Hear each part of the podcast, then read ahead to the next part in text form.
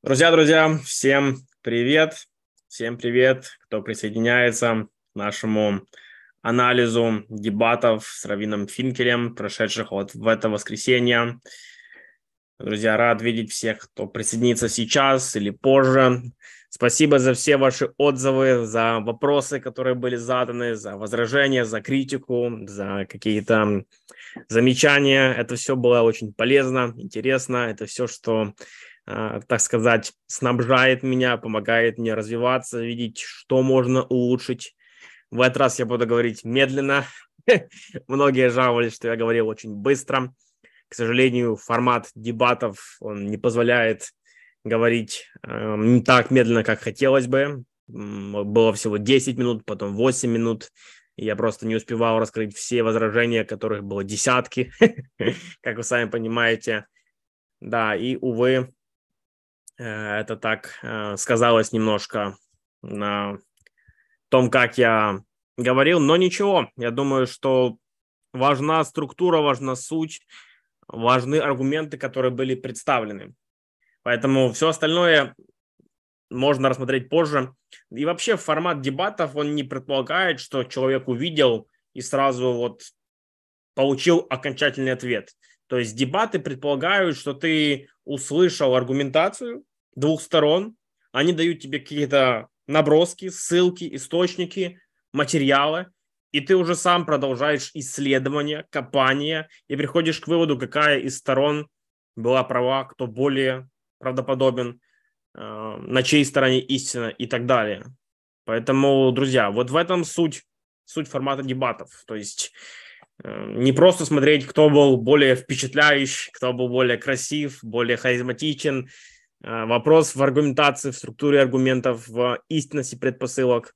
Поэтому, что касается, разумеется, харизмы, что касается там внешнего вида и всего остального, я не стану тягаться с Михаилом, да, и не хотел бы, отдаю первенство ему. Но что касается аргументации, я в ней убежден. Я думаю, что есть весомые основания верить в воскресение Иисуса Христа на исторических основаниях.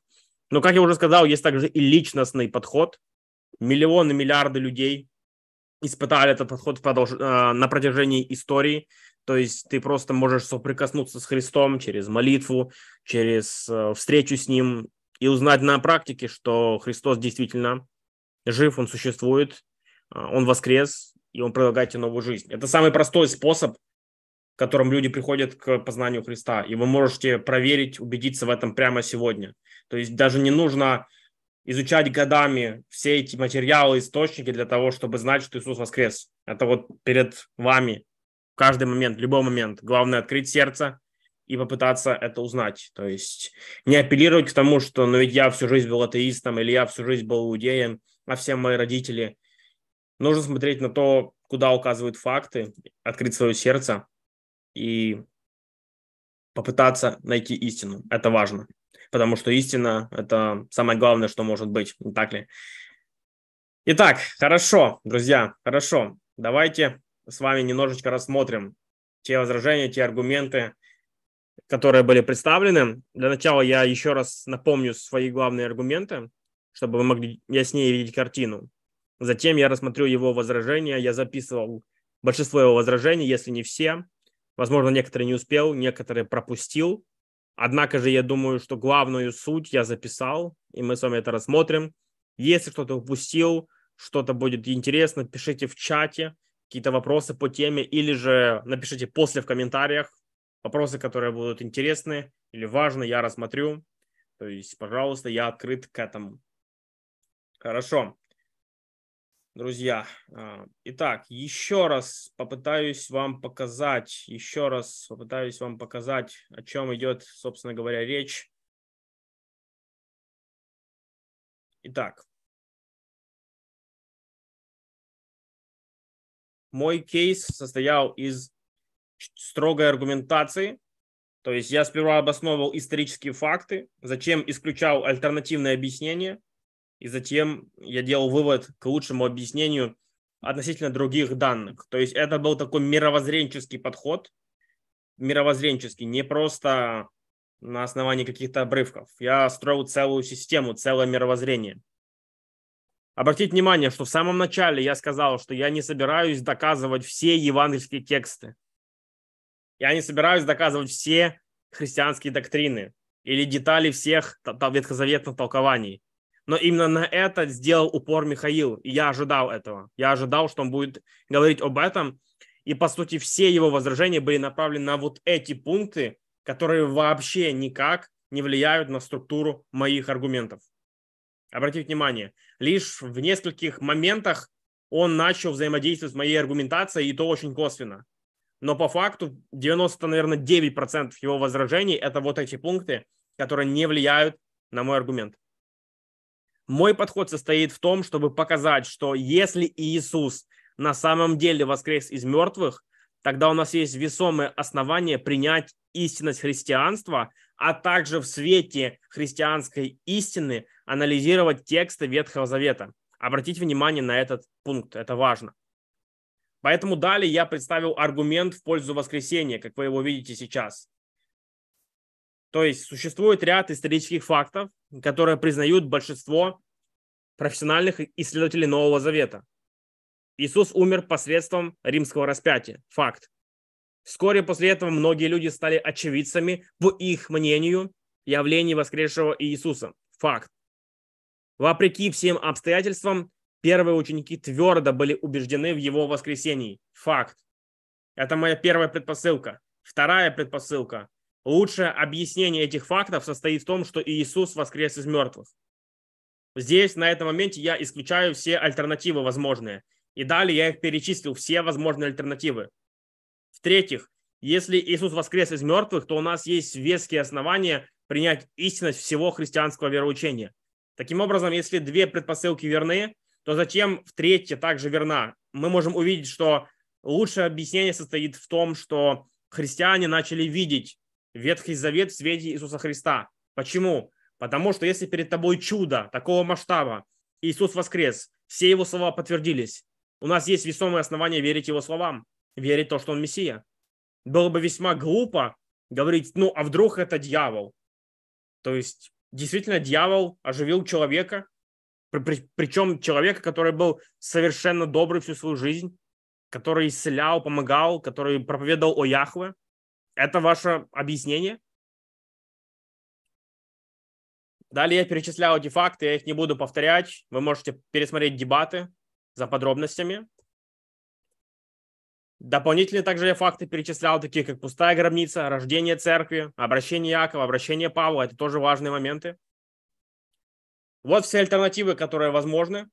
Вы их опять же видите. То есть, либо не было группы людей, которая утверждала, что Иисус воскрес, это, это гипотеза легенды, либо она была. Если она была, либо они ничего не видели, либо они что-то видели. Если они что-то видели, это были либо галлюцинации, либо нет. Либо они что-то ошибочно посчитали, либо они приняли Иисуса ошибочно, то есть увидели кого-то другого, либо они не ошиблись. И это на самом деле был живой Иисус. И остается еще два варианта. Либо он умер на кресте, либо он не умер. И если он умер на кресте, а после не увидели, значит он воскрес из мертвых. Это все возможные варианты. Какой из предпосылок вы отрицаете? Какой вариант выбираете? Судя по всему, Михаил выбирал первый то, что это были некие легенды. И он также выбирал, судя по всему, второй, то, что, что это, судя по всему, а, был, был некий, было некое похищение тела. То есть мы видим, что у Михаила не было какой-то строгой системы. Сначала он говорит, что Иисуса не существовало. Потом все-таки он существовал, я в него верю, на основании Талмуда, позднего источника. Потом он говорит, что ученики украли тело, значит, они были уже сами. Но потом, говорит, многие умирают за свою веру, они верили в воскресенье. Так они были уже сами или нет? То есть мы так и не поняли, в чем суть его аргументации. Какая конкретно гипотеза объясняет эти факты. Я этого так и не услышал. И, разумеется, после этого я приводил третий пункт. Именно так христиане стали рассматривать Ветхий Завет. Да, возможно, разные толкования ветхозаветных пророчеств согласен. Но если Иисус воскрес из мертвых, то все вот эти пророчества, они явно указывают на Иисуса. Они явно указывают на Иисуса.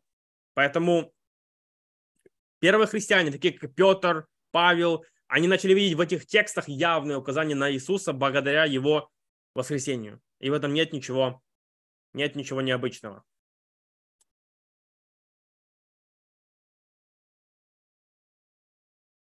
Итак, таким был, таким был мой кейс. То есть это были мои аргументы, которые я представил. На самом деле у меня в конспекте было гораздо больше материала. Я мог бы гораздо больше привести фактов. Я, например, мог бы аргументировать даже исходя из Ветхого Завета. Однако это более сложный путь. Да? Но в моем конспекте есть огромное э, количество вот этих перечисленных моментов. Например,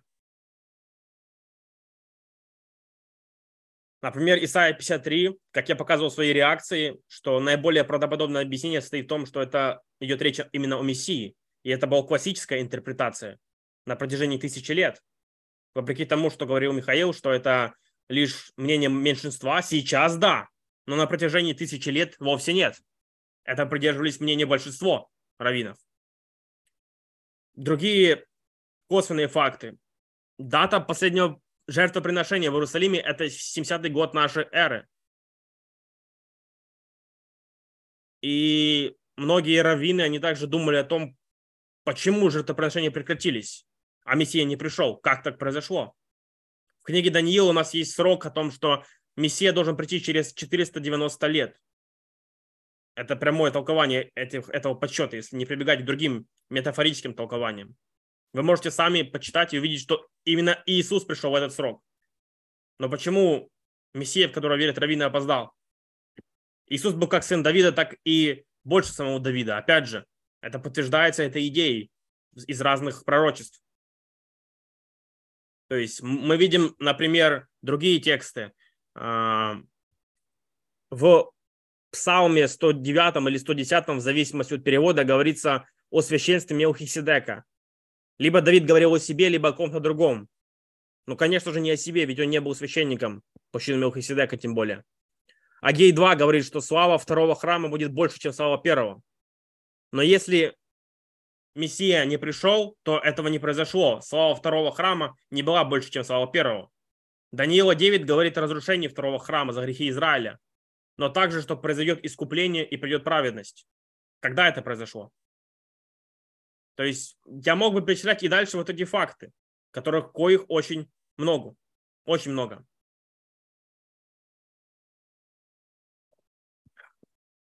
Поэтому я думаю, что мой кейс был довольно-таки аргументированный, но я концентрируюсь на фактах в пользу воскресения. Это главное. Это центральное событие. И Павел был прав. Если Христос не воскрес, то вера наша тщетна. Поэтому я акцентировал внимание именно на этом.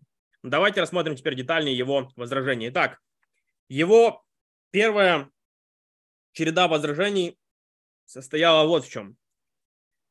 Во-первых, он начал говорить о несущественных деталях, о свободе религии и антимиссионерах.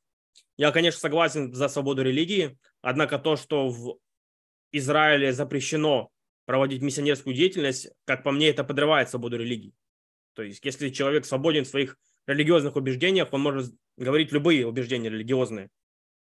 То есть, и я здесь не вижу некую свободу, но я за свободу религии. Я за, за то, чтобы были и мусульмане, и христиане, и иудеи, которые говорят за свои убеждения. Я хотел бы, чтобы все были христиане, но я за то, чтобы у людей было право выбора. Итак, нет никаких исторических доказательств существования Иисуса. Это утверждение, с которого он начал, и оно весьма, весьма неправдоподобно, друзья. Ни один профессиональный историк Нового Завета его не придерживается. Я говорю о профессионалах. Есть маргинальная школа мифологистов, которая не состоит из профессионалов, историков Нового Завета, которые утверждают подобные вещи. Но с ними не согласно просто 99%, 99% историков Нового Завета по объективным причинам. По объективным причинам. Их очень много. Я советовал э, прочитать книгу Барта Эрмана, скептика, атеиста, который не верит в божественность и воскресение Христа. Но он приводит факты. И мы могли бы приводить, то есть Евангелие – это ранние источники. Новый Завет это не был, не был одной книгой изначально, это были разные источники. Поэтому они считаются независимыми. Матфей, Лука, Марк во многом независимы друг от друга. Деяния, послание Павла, послание к евреям и так далее. Как и, как и другие э, источники. Иосиф Флавий, Тацит, Мара, Бар Серапион. У нас есть также отцы церкви. У нас есть Иаков, брат Иисуса. Кого он был брат, если его не существовало? И об Иакове, брате Иисусе сказано также у Иосифа Флавия. То есть фактов настолько много, что тяжело даже и всех вот сейчас перечислить. Целые, целые книги об этом написаны. Целые книги. Разумеется, можно включить скептический подход и сказать, это все вымысел, это все зам- заговор, это все неправда. И именно так, по сути, Равин и Михаил и делал. Но такой же подход можно выбрать по отношению к любому событию. Посмотрите на сегодняшних ревизионистов Холокоста, против которых выступает Михаил, и я согласен с ним, которые считают, что Холокоста не было. Они прибегают к той же тактике. Это все вымысел, это все заговор, это все обман. Это просто утверждение, но где факты? Где факты? Поэтому, разумеется, но когда мы смотрим на конкретные источники, мы видим, что они все говорят об одном. Существовал Иисус.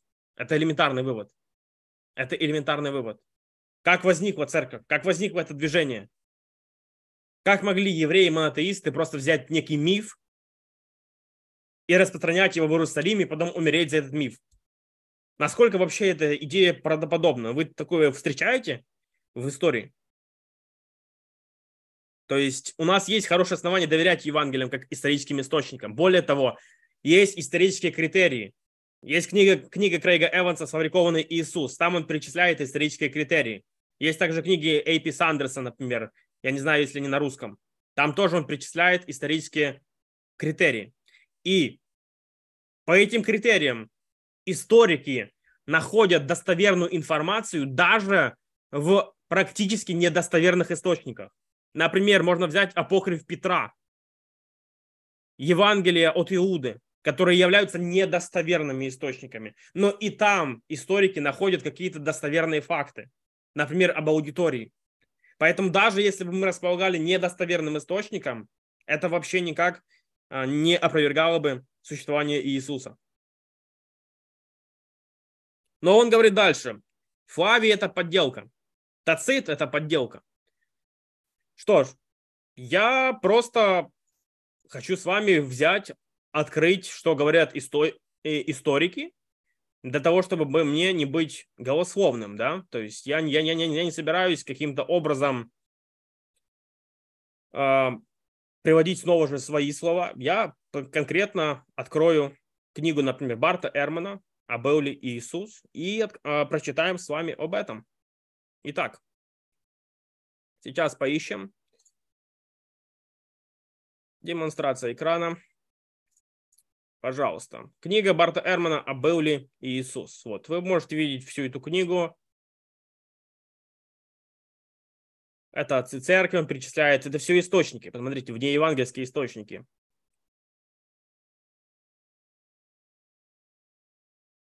То есть здесь огромный пласт информации. Евангелие как исторические источники, глава. Почитайте, почему Евангелие расцениваются как исторические источники. Тацит, вот, пожалуйста, читаем. Тацит.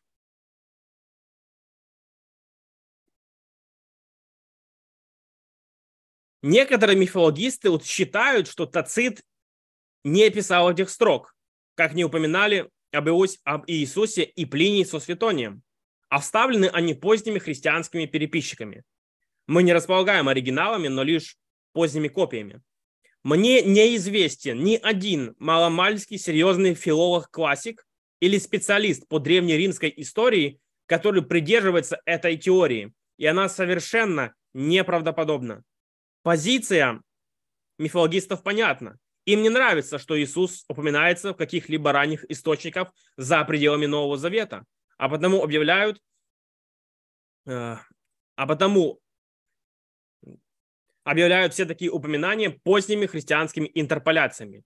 Но нельзя же отбрасывать свидетельства лишь потому, что они противоречат твоим концепциям. Безусловно, Тацит знал об Иисусе.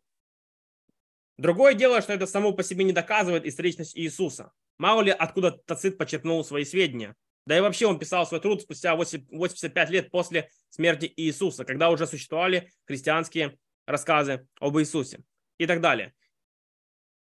Далее он пишет, судя по всему, Тацит не видел официальные записи об, о суде над Иисусом, а основывался на слышанном.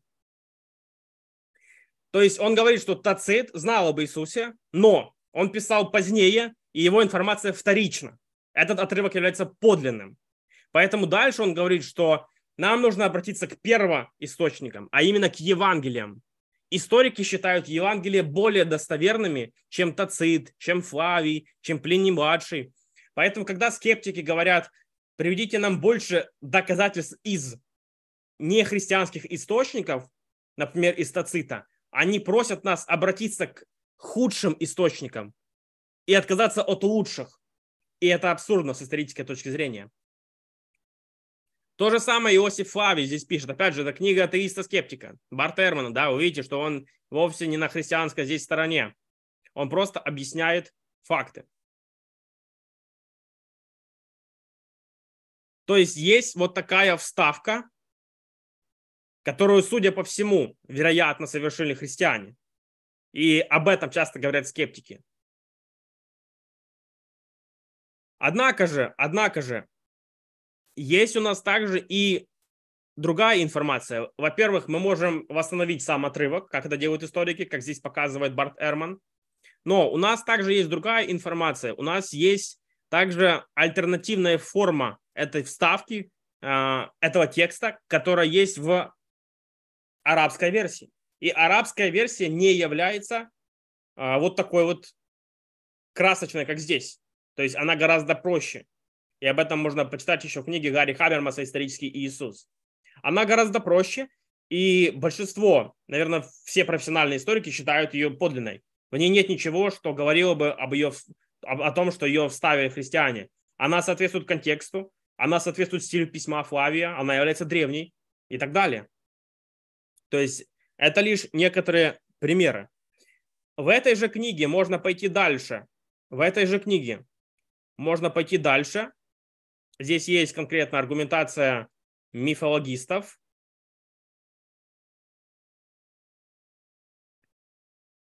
Да, вот доводы мифологистов, видите раздел.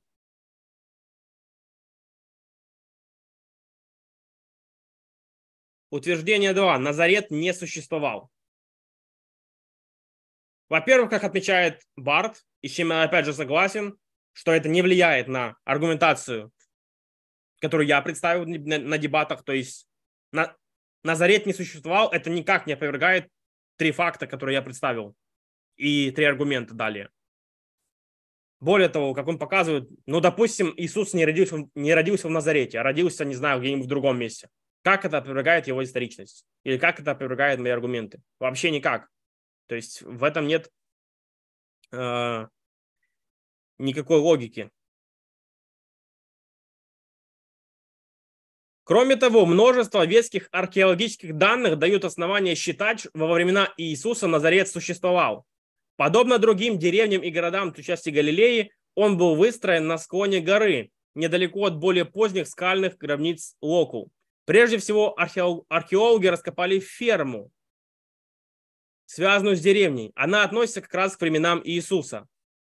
То есть и дальше здесь идет полемика с мифологистом, который, который оспаривает вот эти данные. И он показывает, что на самом деле этот мифологист, он не разбирается в том, как работают археологи. И вот вывод одного из археологов, из того, как Сальм судит о керамике, то есть это мифологист, видно, что он не имеет образования в этой области и не исследовал серьезно источники. То есть по факту утверждение, что Назарет не существовал, исходит от мифологистов, которые сами не являются археологами и которые вообще не разбираются в том, как работает археология. То есть я сейчас просто показываю выводы, выводы историков профессиональных. Это не мои слова. Я буквально цитирую вам выводы профессиональных историков. То есть поэтому, опять же, я просто вам даю данные, а решать уже вам. Решать уже вам, друзья. Я просто даю данные. Дальше, какие еще были аргументы? Избиение младенцев – это сказка. Почему? Почему? То есть вы должны понимать, что просто утверждение – это еще не доказательство. Просто утверждение – это еще не доказательство. Я думаю, мог бы сказать, что ну, об этом не упоминают другие источники. Ну и что? Про огромное количество событий не упоминают другие источники.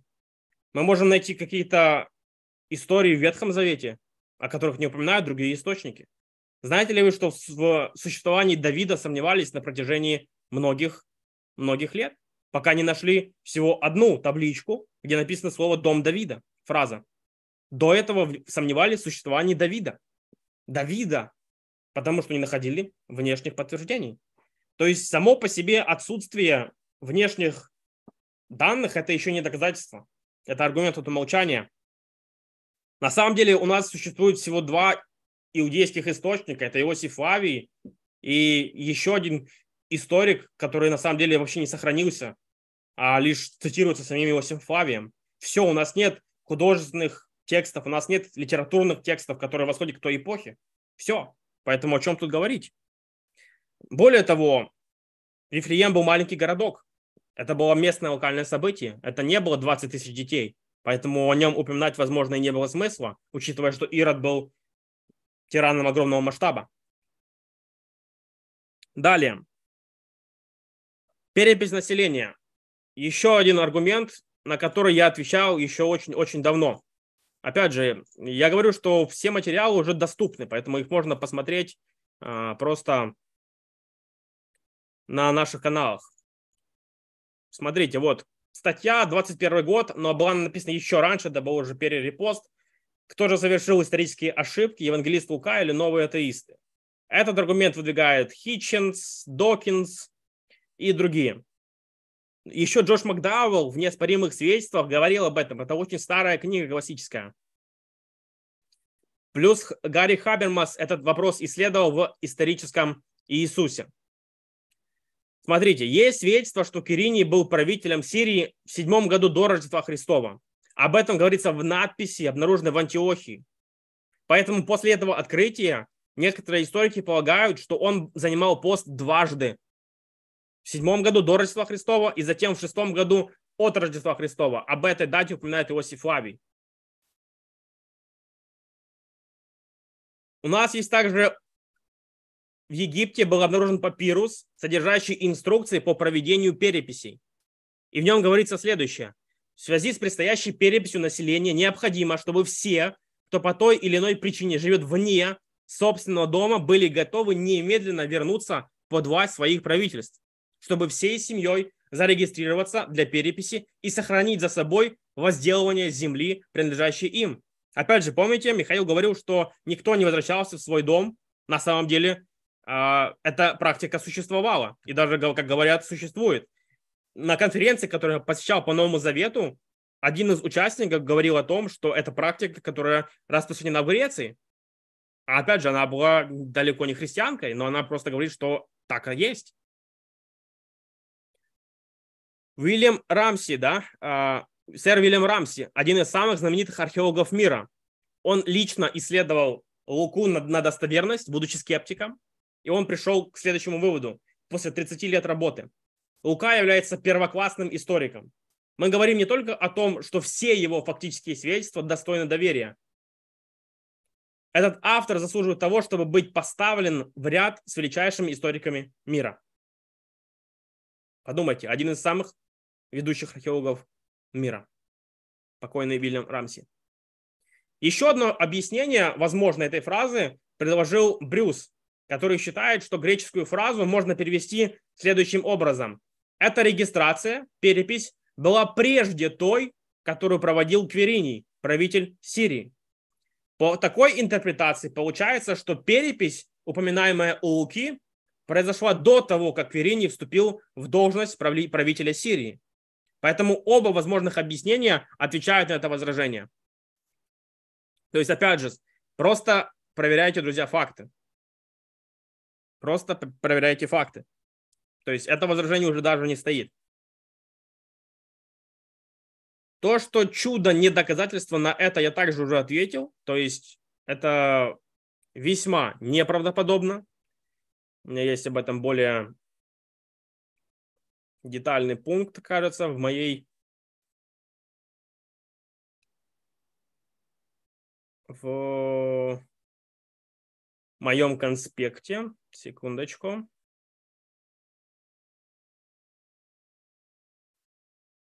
Да. То, что это дьявольская уловка.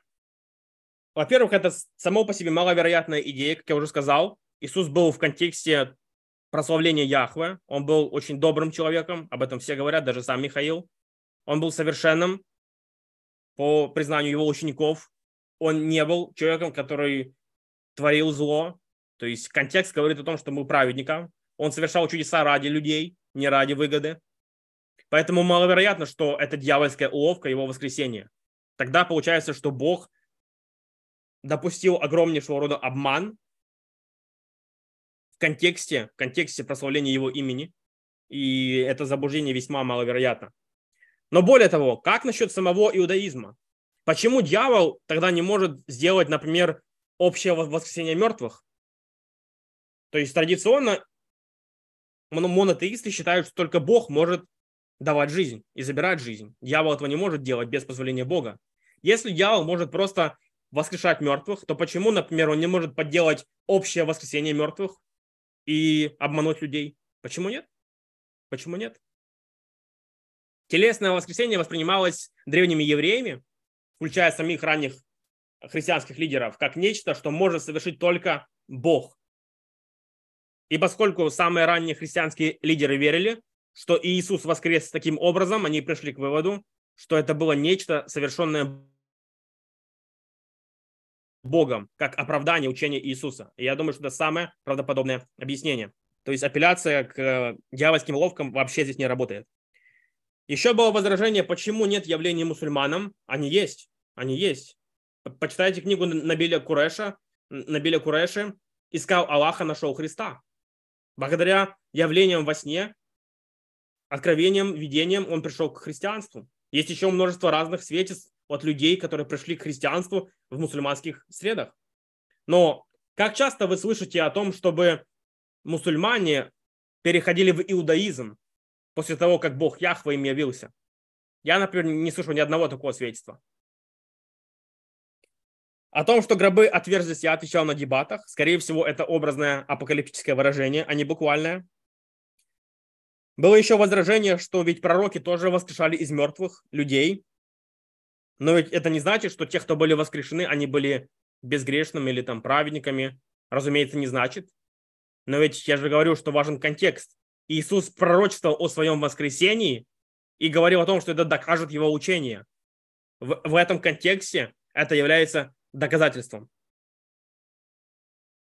Почему не не показались перед свидетелями. Опять же, я уже говорил, что аргумент от сокрытости Бога работает и против иудаизма. Почему, например, Бог иудеев не явится мне сейчас и не скажет, что Иисус, Иисус не воскресал или что он не является Богом. То есть это возражение работает в обе стороны ко всем верующим. Я говорил о том, что Бог уважает свободу воли, и поэтому он не навязывает себя. Он дал достаточно аргументов, доказательств, чтобы можно было в это поверить.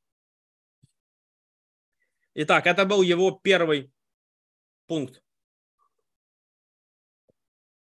Первая череда возражений.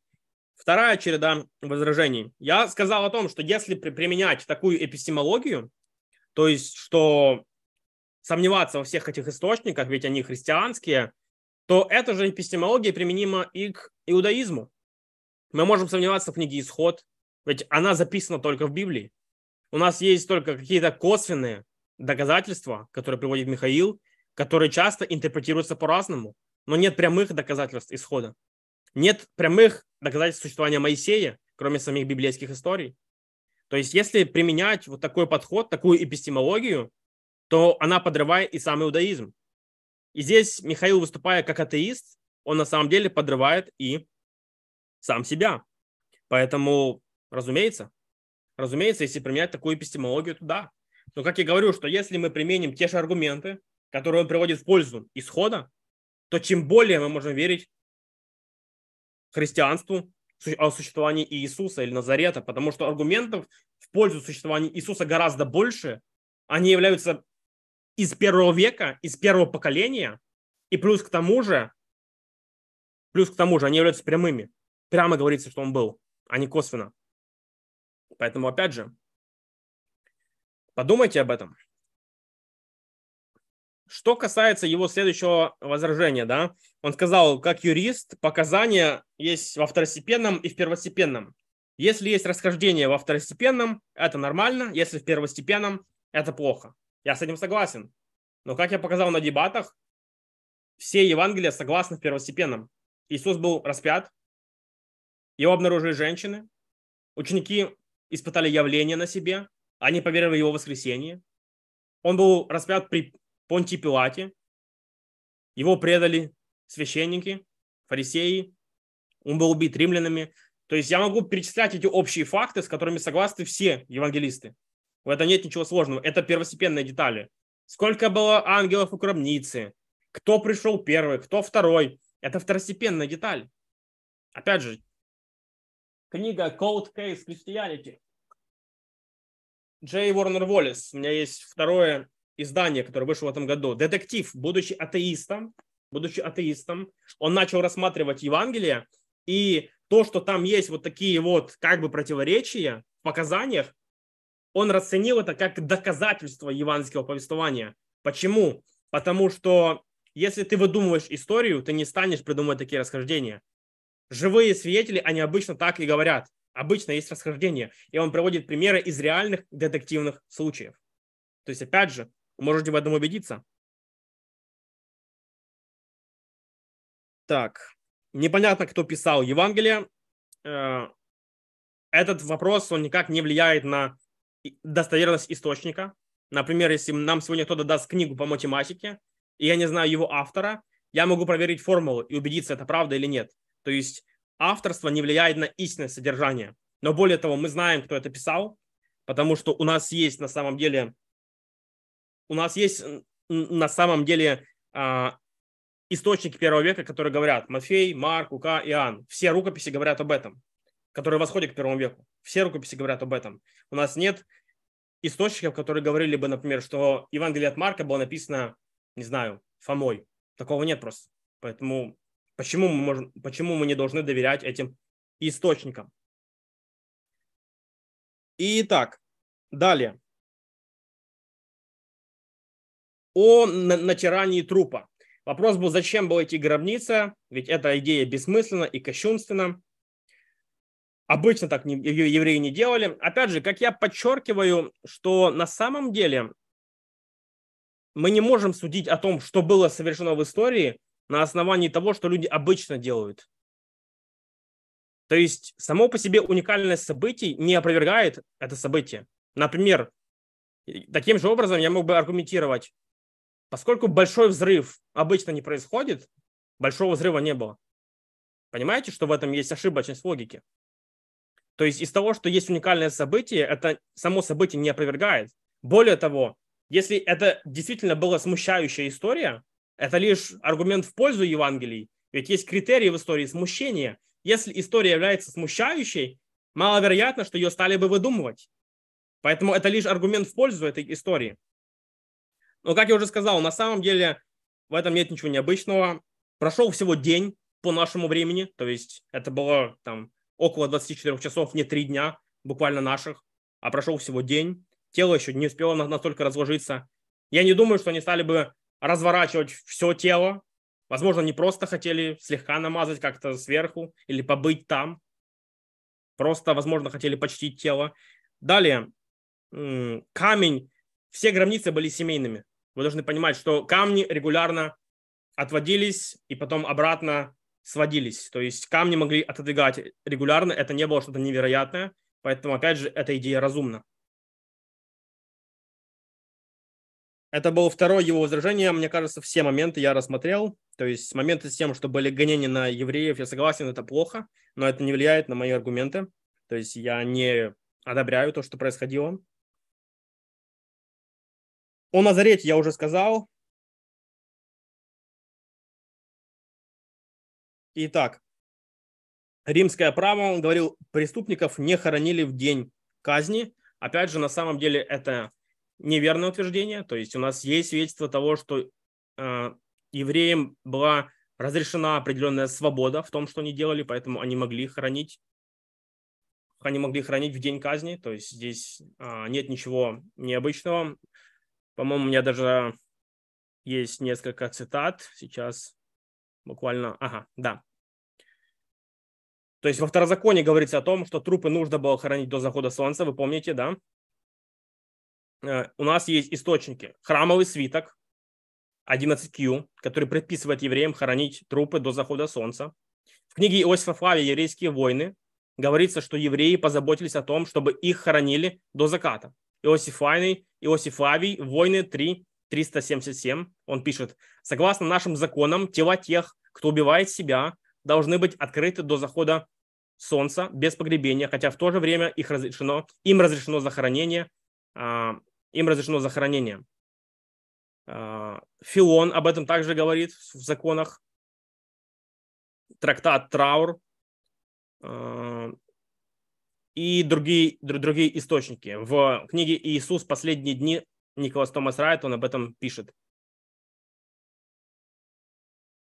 Прямые повеления, он пишет, Писание в сочетании с обычаями, которые представляет Тавид, нечистота мертвого тела и забота о том, чтобы не осквернить землю, все это позволяет утверждать, что ни одно мертвое тело не оставалось непогребенным, будь то тело иудея или язычника, невинного человека или преступника. Каждого надлежало похоронить. Опять же, Николас Томас Райт, профессиональный историк. выкрали тело Иисуса. Здесь вот на третьем заходе он наконец-то начал взаимодействовать с своими аргументами и предложил альтернативное объяснение. А, это идея 18 века мифологистов, которые, а, ну, которую сегодня никто не признает, из даже из самых скептических историков. Почему? Потому что это никак не объясняет искреннюю веру учеников, это никак не объясняет их готовность умереть за свою веру. И это никак не объясняет, почему, например, враги не могли бы пойти гробнице, посмотреть, проверить, убедиться, а, как они одолели стражу. То есть, понимаете, огромное количество фактов, которые эта гипотеза не объясняет. Но самое главное, как объяснить их веру? Они выкрали тело, сделали заговор, а давайте создадим-ка культ. Будучи евреями, монотеистами, они говорят, а давайте-ка создадим некий культ, сделаем вот еще одну божественную фигуру, или там полубожественную, можно по-разному интерпретировать, и здесь уже не важно. И что? И они в центре Иерусалиме, в, на вражеской территории создают культ. Затем их всех убивают, они испытывают гонения, преследования. Каким-то образом они убедили в этом 500 человек, плюс Павел, гонитель, плюс Иаков, скептик, они тоже как-то в это поверили. То есть это действительно правдоподобная гипотеза? Подумать. Угу. Он говорит, что Булгаков был более прав, когда писал о Гамале, а не о Назарете. На самом деле, как я сказал, археологические источники, профессиональные археологи говорят, что Назарет существовал, вот остатки его, вот керамика, датируемая первым веком. Проверьте. Поэтому Булгаков, который не является археологом, он не может знать, что же на самом деле тогда происходило. То есть, опять же, смотрите, у нас есть древние источники исторические. Мы не можем просто сказать, что, ну, поскольку мы не видим сейчас свидетельств этого, или, ну, поскольку сейчас так не делают, значит, и тогда так не было. То есть так не работает э, эта логика, потому что в истории много чего меняется. Поэтому, чтобы что-то опровергнуть, нужны какие-то факты, доказательства, а не просто сказать, ну, я в это не верю. Ну, странно, что они это сделали. Это еще не аргумент. Люди постоянно делают странные вещи. Далее. Он апеллировал к тому, что это некие греческие сказки, эллинистический миф. Это идея соединения мифов. Тоже ее обсуждает Бар Терман в своей книге «Был ли Иисус?». То есть это главная идея мифологистов, что они просто взяли некие греческие мифы и потом применили их к Иисусу. Опять же, это неправдоподобно по многим причинам. Во-первых, они были евреями-монотеистами, которые не верили в такие вещи, они отрицали эти мифы. Зачем им брать миф и потом за это отдавать свою жизнь? Во-вторых, все параллели надуманы. Сами почитайте в оригинале э, оригинальное изложение этих мифов, и вы увидите, что параллели надуманы. Нет ни одного примера непорочного зачатия. То, что когда Зевс совокупляется с женщиной и рождается полубог, это не непорочное зачатие. Это вообще разные вещи. Все параллели являются надуманными. То же самое с Осирисом. Он не воскресает на самом деле из мертвых в теле. Он отправляется в загробную жизнь. То есть нет никаких прямых параллелей. И при желании мы можем придумать параллели с чем угодно. С чем угодно. То есть мы можем находить параллели, придумывать их, потому что история очень гибкая. Опять же, много утверждений. Эти сказки развивают археологию и здравый смысл. Вильям Рамси, величайший археолог в 20 веке, говорит, что археология подтверждает, Лука величайший историк. Я могу привести еще, или вот здесь Джей Ворна Уоллес приводит десятки имен археологов и других мыслителей, которые эмпирическим путем убедились в обратном. Поэтому прежде чем заявлять, что это сказка, это нужно сперва проверить. Я бы не отмахивался просто так от таких вещей. Не, преда- не продавали в храме, я на это тоже отвечал. То есть храм – это храмовый комплекс, имелся в виду. Когда я говорю, что что-то произошло в моем доме, я могу не уточнить, в какой именно комнате, правильно? И поэтому, или когда я говорю, это было в церкви. В церкви где? В этом месте, в том месте. То же самое, храмовый комплекс огромен. Евангелисты не уточняют, что это было в середине храма. Поэтому здесь нет ошибки.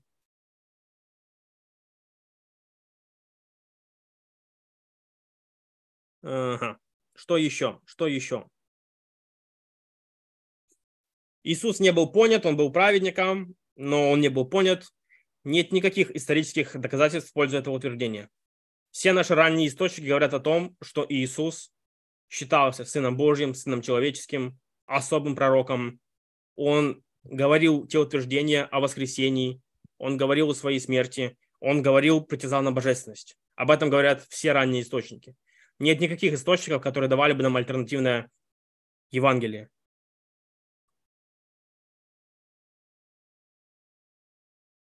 Он также говорил о Павле, о том, что Павел каким-то образом, он не был на самом деле учеником Гамалиила. Это все вымысел. Это все вымысел. И здесь он апеллирует к, я так думаю, к Равину Тови Сингеру, который, а, с которым он сам знаком, как он сказал, помните, на дебатах. То есть и Равин Тови Сингер, он выдвигает подобное утверждение – Обратите внимание, что такие утверждения вы не услышите от профессиональных историков. Вот почему Барт Эрман, почему Герт Людеман, почему Кандина Мосс, не знаю, почему Пинхас Лапиде, почему никто из них не говорит, например, что Павел не был учеником Гамалиила, что Павел мошенник, самозванец, он не был евреем, или он был евреем, но там грек какой-то. А, вот почему об этом никто не говорит? Подумайте. Вот есть же, наверное, какая-то причина. Есть же какая-то причина. А причина в том, что Павел – это ранний источник. Он лично знал Якова, он лично знал Петра. Он доносит нам информацию об иудаизме первого века. Он знал иудеев. И поэтому, если бы он писал церквям первого века о том, что он ученик Гамалиила, а на самом деле им не являлся, это было бы легко опровергнуть. Очень легко.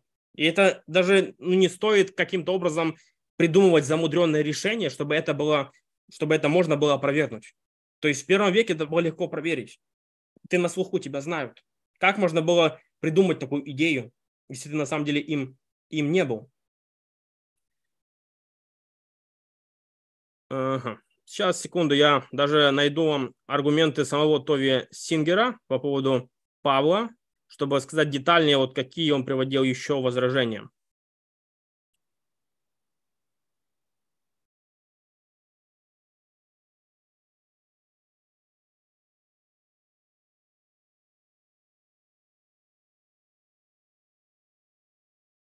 Угу.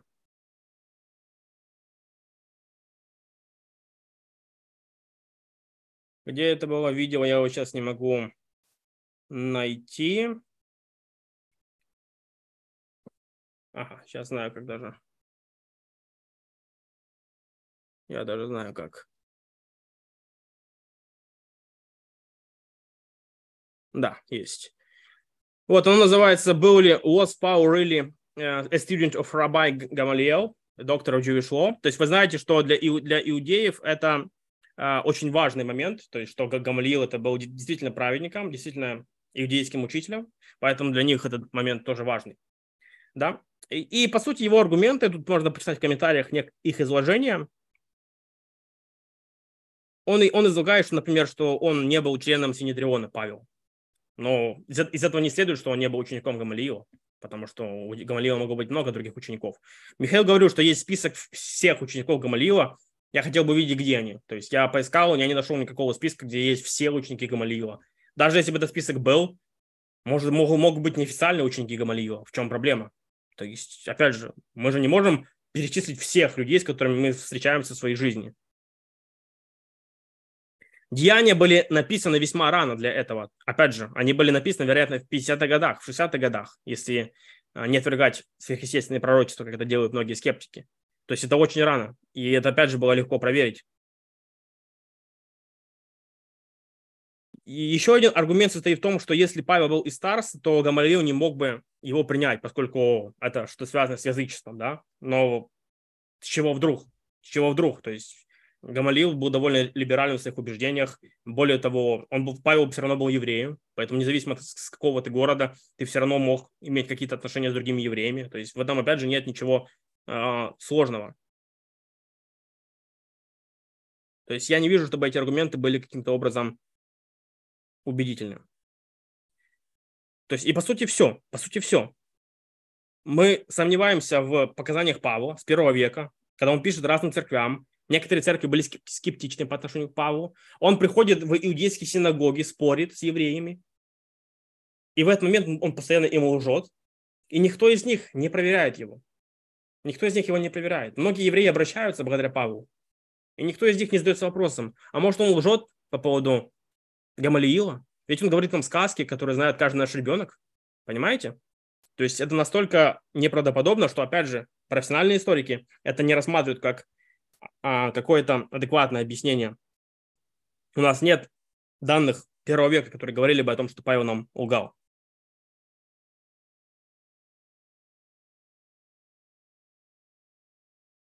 Кто-то задал вопрос о непреднамеренных совпадениях. Это хороший аргумент, что Евангелия, они подтверждают друг друга в деталях, которые вряд ли стали бы выдумывать. Это хороший аргумент, потому что в вымысле, в сказках такого вы не, вы не найдете.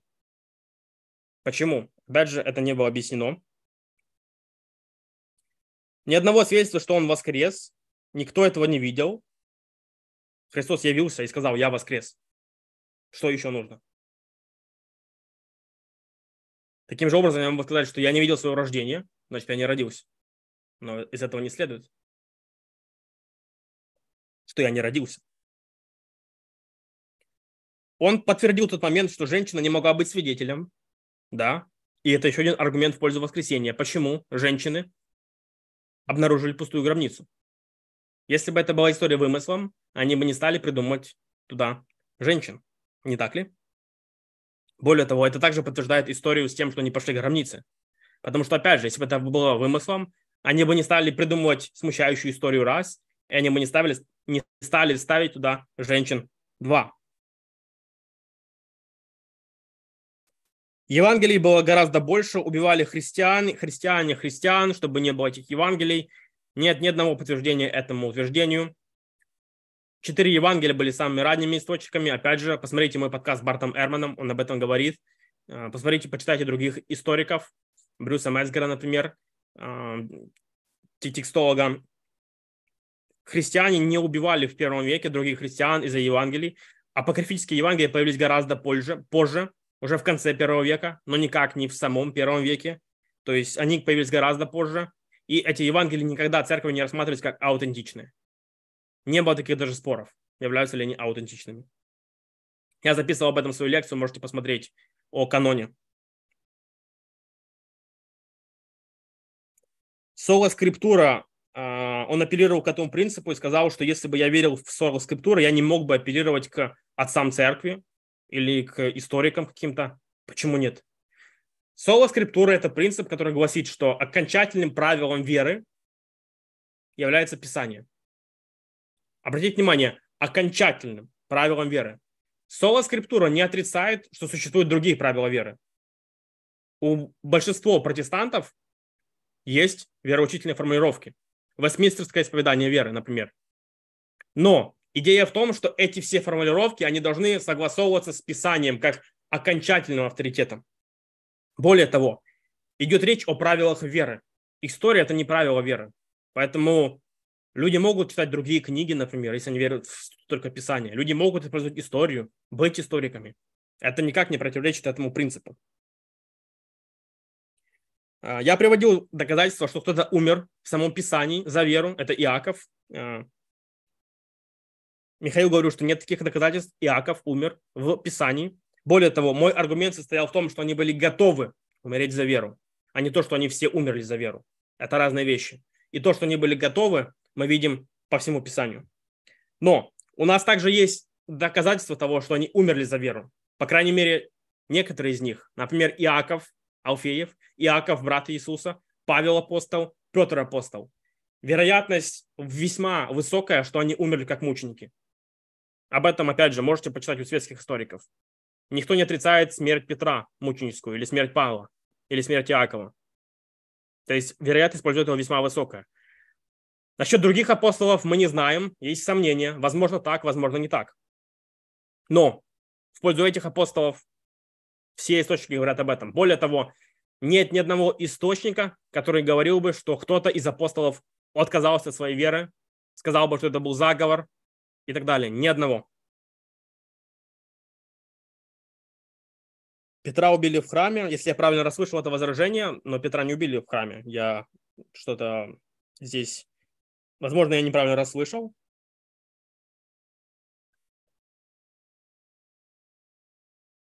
Почему скептик Иаков создал общину, также я ответа не услышал. Угу. И придет от Сиона искупитель ложь. Этого текста нет, его Павел неправильно цитирует. Во-первых, обратите внимание, что они использовали септогинту, это греческий перевод Ветхого Завета, и в септогинте некоторые тексты читались иначе. Поэтому проверьте септогинту для начала, и вы увидите, что Павел цитировал септогинту. Во-вторых, не было такой идеи, как цитирование. Они делали парафраз текстов. Не было буквального цитирования слова в слово. Цитирование было придумано гораздо позже, как разделение на главы и стихи. Поэтому они могли разные тексты объединять, чтобы какую-то идею донести. Они могли разные моменты соединять. Они могли делать какую-то аллюзию на тексты. В этом нет ничего странного. Сегодня мы делаем то же самое. Используем образы из фильмов, используем образы из книг, из исторических учебников. Мы делаем то же самое.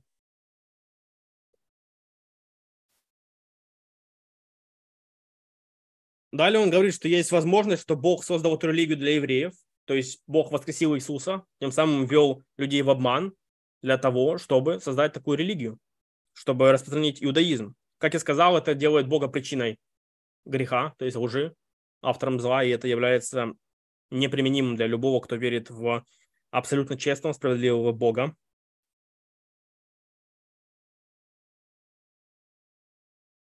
Опять же, утверждение Павел полный неуч. Ну, почитайте историков снова же. Никто из профессиональных историков такое не скажет.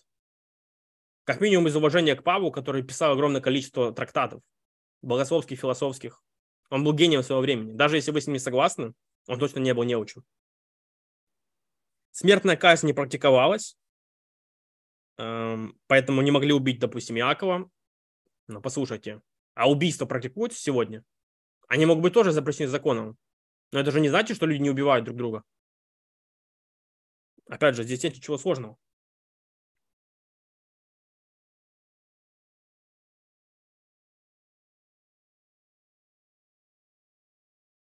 Что касается ада, интересная мысль, что он говорит, что в ад почти никто не идет. Она, наверное, является меньшинством, хотя я не знаю в иудаизме, но я слышал от многих раввинов другую идею, например, от раввина Товия Сингера, Что касается моего, моей позиции, я считаю, что есть общее откровение, есть особое откровение. Если человек не слышал общего, точнее, если человек не слышал особого откровения, как, например, он никогда не встречал Христа в своей жизни или не слышал о нем весть, то у него есть возможность спастись на основании общего откровения, благодаря жертве Христа. Если же он слышал весть о Христе, настоящую весть, неискаженную, встречался с ним и отверг его, то, конечно же, у него нет возможности э, на спасение, потому что он отвергает его. Не потому, что Бог не хочет. Бог хочет. Это как спросить, если ты не хочешь вступать в брак, э, если я спрошу, да, э, я не хочу вступать в брак, но как мне найти жену? То есть этот вопрос не имеет смысла. Если ты не хочешь вступать в брак, то тебе не нужно искать жену. Ты не можешь ее найти априори. То же самое здесь. Если человек не хочет быть с Богом, то он не может быть на небесах. Не потому, что Бог злой, а потому, что он не хочет. И в этом суть разделения с Богом.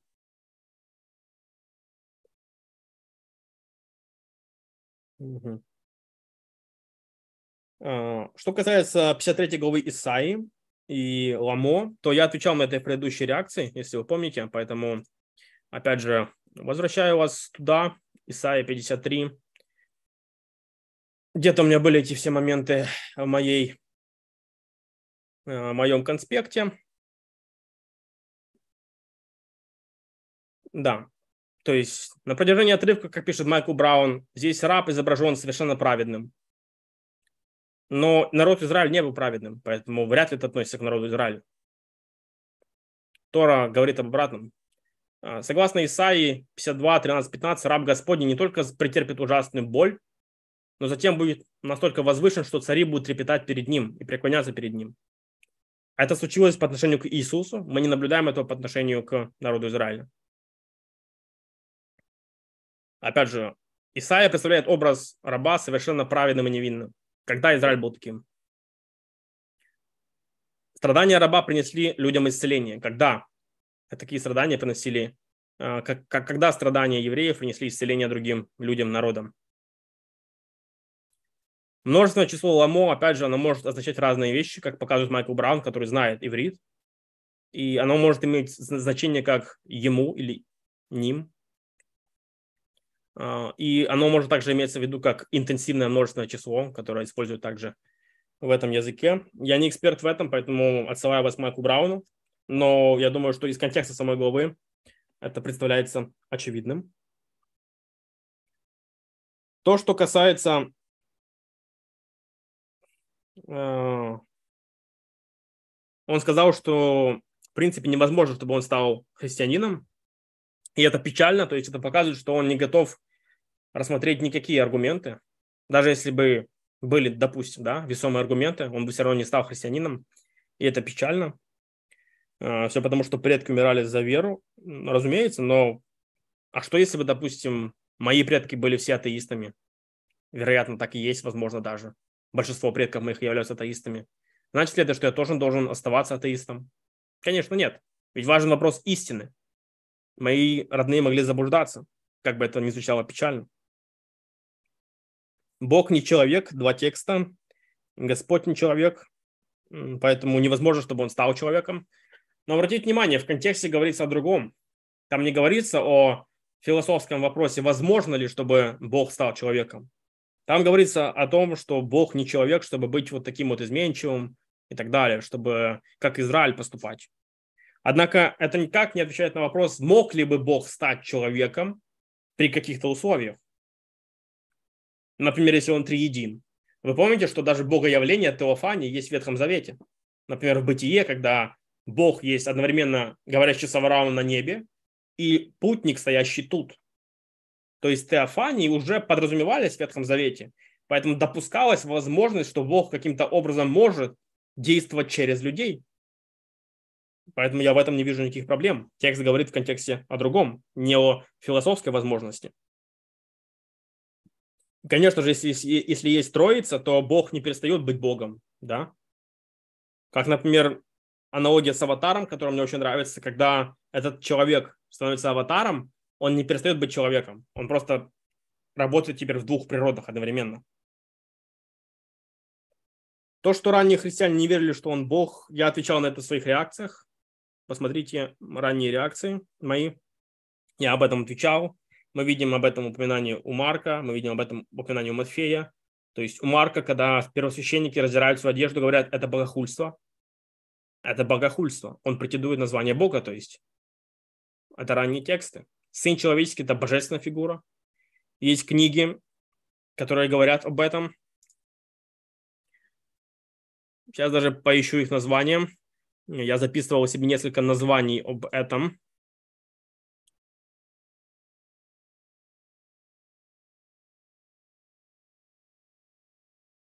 Да, книга, например, uh, The 53rd Chapter of uh, Isaiah, According to Jewish Interpreters. Я сейчас ее выведу на экран. Вот эта книга, например, показывает о том, что была полемика относительно того, как интерпретировать 53 главу, и многие рассматривали ее в контексте Мессии. Вот эта книга, очень известная. А, то есть, согласно иудейским интерпретаторам, 53 глава, как они ее интерпретировали, и есть разные, разные варианты. И вторая книга, которая об этом говорит, «Две силы на небесах» ранние, ранние раввинистические сведения о христианстве и гностицизме.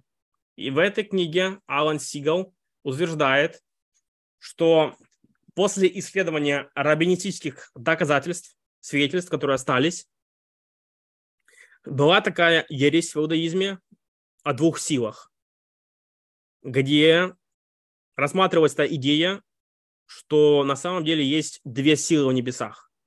И они толковали Сына Человеческого как божественную силу. То есть это было одно из правлений Бога. И она была широко известна в первом веке, она была широко распространенной в первом веке. И именно поэтому это могло стать причиной отвержения евреями раннего христианства. И это также могло, может дать нам помощь в понимании, что имелось в виду под Сыном Человеческим. То есть ранние христиане, а, они не говорили о чем-то совершенно новом уже была полемика относительно того, кто есть сын человеческий. И это была божественная фигура, согласно одной интерпретации. И об этой интерпретации, судя по всему, спорили, и поэтому это было, было богохульством, когда Иисус об этом заявил. Более того, он считал себя уникальным сыном Божьим. В притче о неправедных управителях мы видим, что он расценивает себя как последнего окончательного пророка, который выше всех пророков, который выше э, всех, он является сыном самого Бога. Это нечто особенное. И другие тексты в моих ранних реакциях есть эти моменты. Относительно пророчества о том, что не пройдет и род сей, я уже этот момент э, тоже объяснял. Есть разные интерпретации этого текста. Это сложный текст, да, но есть разные его интерпретации. Например, есть интерпретация антирайта, которая называется претеризм, что это все буквально исполнилось тогда.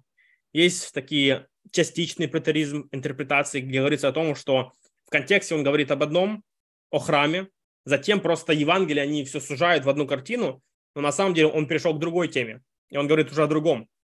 И создается впечатление, что это одна тема, а это две. Разрушение храма – это одно, его пришествие – это другое. Вполне возможно. То есть есть разные опции. Более того, обратите внимание, что его пророчество исполнилось. Если мы датируем Евангелие ранним образом, о чем есть свидетельство, то он предсказал разрушение храма. Это произошло буквально. Поэтому было бы странно, если бы он был одновременно и пророком, и уже пророком. Что касается пришествия два раза, никто не говорил. Моя реакция, опять же, на Равина Михаила есть ранее. Там я приводил примеры, что есть на самом деле разные традиции в иудаизме. Кто-то говорил о пришествии двух мессий, одного страдающего, другого торжествующего. Поэтому идея двух рас, она присутствует в некоторых традициях, в этом нет проблемы. Константин вел Троицу, тоже об этом есть моя реакция. Неверно. Книга Барта Эрмана «Триумф христианства» или же любой учебник по истории христианства, почитайте. Константин уже утвердил то, что было. И даже не утвердил, а просто собрал собор, в котором он не был доминирующей силой, которая принимала решения за всех. Более того, эти люди, епископы церквей, они еще недавно страдали за Христа. Они были преданы ему до смерти. Поэтому если бы Константин явился и сказал, а давайте-ка примем божественность Иисуса. Они в это все не верят. И человек, которому руку отрубали или что-то еще, которого избивали, который почти что умер за Христа, и он такой говорит, хм, давайте, а что нет? В чем проблема? Понимаете, насколько эта идея неправдоподобна? Более того, у нас есть отцы церкви, доникейские, которые говорят о Троице и о божественности Христа. Примеры тоже в моих предыдущих реакциях. Пожалуйста. Цитаты есть. Отцы церкви, источники. Поэтому, в принципе, это были все возражения, которые у меня записаны здесь. Как видите, я, я же говорю, что источников много. Ответы есть. Я не знаю ответ на все вопросы, конечно. Я не могу все, возможно, доступно изложить, но есть источники. Дебаты – это лишь способ для того, чтобы можно было вам э, начать свой поиск, анализ аргументов. И тут уже вам решать. Хорошо, давайте я кратко рассмотрю, возможно, некоторые из вопросов, которые здесь есть.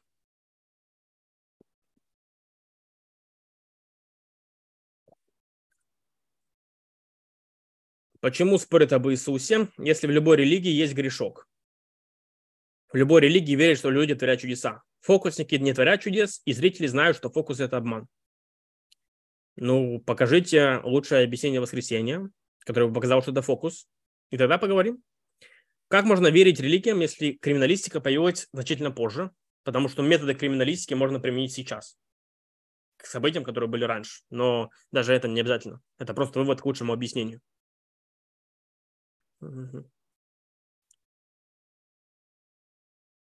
Римляне были заинтересованы в сохранении секты, а у апостолов, помимо угрозы смерти, было полно потенциальных мотивов. Каких? Никаких мотивов у них не было. Они не получили ни особой власти, ни денег, ни тем более секса. Это три мотива, которым движут людьми. Э, например, сейчас у меня есть 10 тысяч подписчиков, практически. Это уже гораздо больше, чем было у первых христиан. Готов ли я умереть за 10 тысяч подписчиков? Конечно, нет. Это было безумие. А у них было горстка людей. Вы называете это мотивом? Более того, римляне были заинтересованы в сохранении секты. Это смешно. Римляне гнали первых христиан. А, они никак не были заинтересованы к ним. Сект было множество. Постоянно возникали эти движения, которые они подавляли. Почитайте череду лже-мессий в книге Антирайта. То есть этих всех людей подавляли, убивали. Никто не был в этом заинтересован.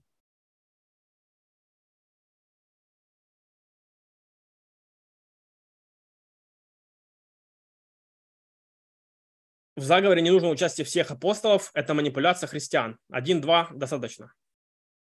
Даже если был один-два, объясните их готовность умереть за свою веру, учитывая тот контекст. Более того, у нас есть свидетельство о том, что было не один-два, а группа людей.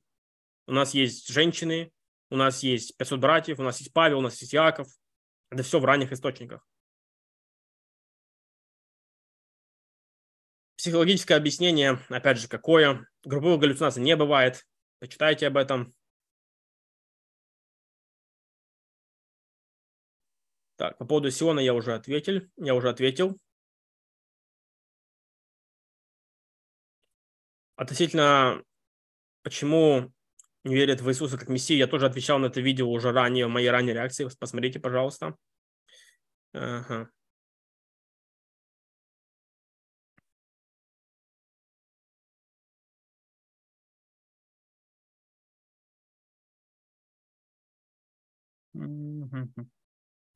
Так, так, так. Так, так, так.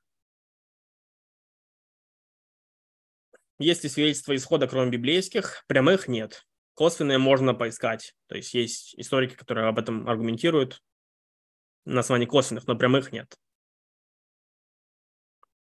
Хорошо. Давайте начнем. Снизу. Если какие-то вопросы, вопросы, вопросы.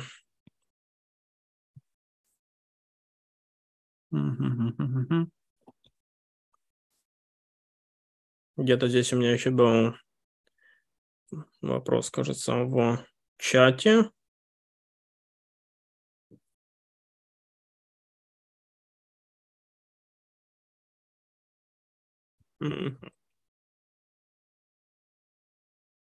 Ничего интересного.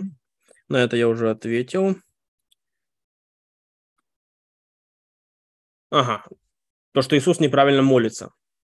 Понять не имею, что имел в виду, опять же, Равин Михаил, потому что я слушал лекцию как раз на прошлой неделе, на позапрошлой, Барта Эрмана об этом тексте на молитву Иисуса, и он не сказал ни слова о том, что есть якобы неправильная молитва. Историк. Опять же, помните, что они использовали септогинту, поэтому, возможно, есть расхождение в разных переводах, конечно. Но это еще не, не доказывает, что Иисус молился как-то неправильно. Опять же, это первый век, друзья.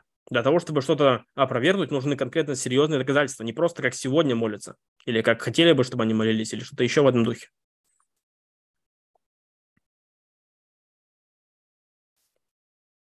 Отсылка к специалистам не является аргументом в споре, разумеется. Я отсылаюсь к специалистам, чтобы показать, что есть причины, почему они так верят, и потом привожу эти причины. Я не просто ссылаюсь на специалистов.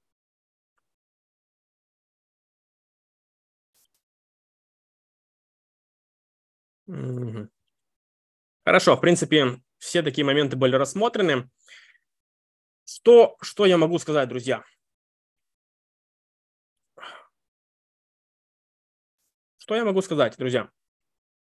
Когда мы рассматриваем конкретно мои аргументы, я еще раз их вам напомню. Существует ряд исторических фактов, которые я перечислил. Распятие, явление, преображение веры учеников. Лучшее объяснение воскресения Христа. Альтернативы являются маловероятным, неправдоподобными. Если применить к критерии лучшего объяснения, теорема Байеса, что угодно – Дальше. У нас есть вывод, что если Иисус воскрес, то у нас есть основания ему доверять, в том числе в отношении Ветхого Завета. Это мой кейс. Как мы видим, единственное, что могло бы опровергнуть этот кейс, это утверждение, что ученики украли тело. Все. Все остальные возражения, они были мимо. То есть, даже если бы Евангелия были противоречивы, или ненадежны, или что-то еще, это не влияет на эти факты. Историки верят в эти факты не потому, что они верят в Евангелие. Они принимают их на основании того, что это лучшее объяснение данных, что эти факты подтверждены разными источниками. Они ранние. У нас есть огромное количество рукописей, документов. 25 тысяч. Практически 6 тысяч только греческих рукописей. Это никак, никак не сравнится с Ветхим Заветом, друзья. Поэтому если бы не было Ветхого Завета, то это тем более, тем более, если бы не было Нового Завета, то это тем более поставило бы под сомнение Ветхий друзья, опять же, эти мои аргументы остаются в силе. Я не увидел опровержения на конкретно эти мои три предпосылки, на мои три тезиса. Возможно, рассмотрю еще некоторые вопросы, которые были заданы в чате под видео, а, в комментариях. Угу.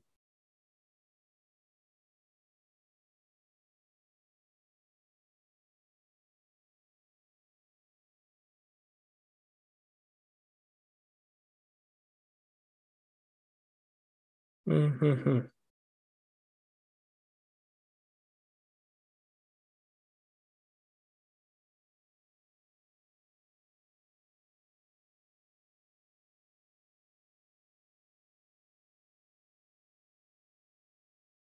Не вижу никаких существенных вопросов, поэтому, опять же, вопросов в принципе нет. Так что, друзья,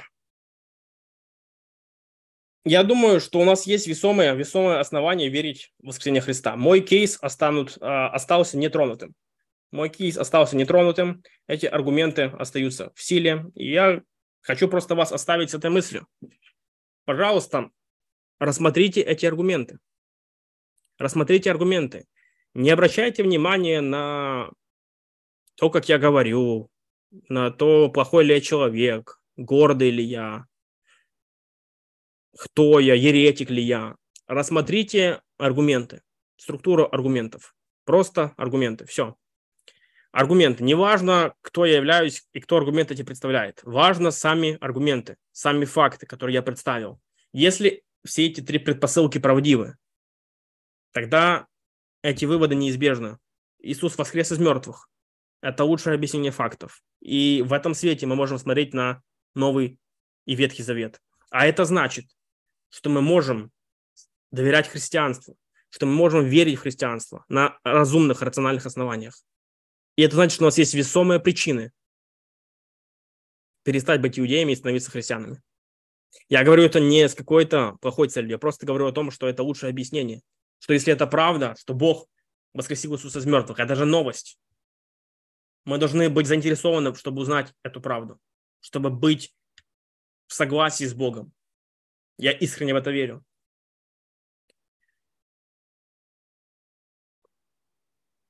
Наконец,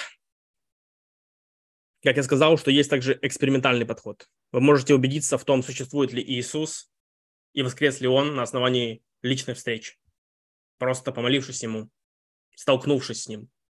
И это и будет вот то самое лучшее свидетельство, то самое лучшее доказательство. Когда-то я, будучи еще скептиком, таким же образом столкнулся с Богом, с Христом, с воскресшим Христом и стал христианином. Моя жизнь полностью изменилась после этого. На до и после, кардинально. И благодаря этому я сегодня христианин, я сегодня защищаю эту христианскую истину, потому что я знаю, что это правда. Я верю в нее, я пережил ее. Опять же, хотел поблагодарить бы Михаила, Равина Михаила и Александра за участие в этих дебатах, Михаила за готовность, за приглашение э, устроить эти дебаты.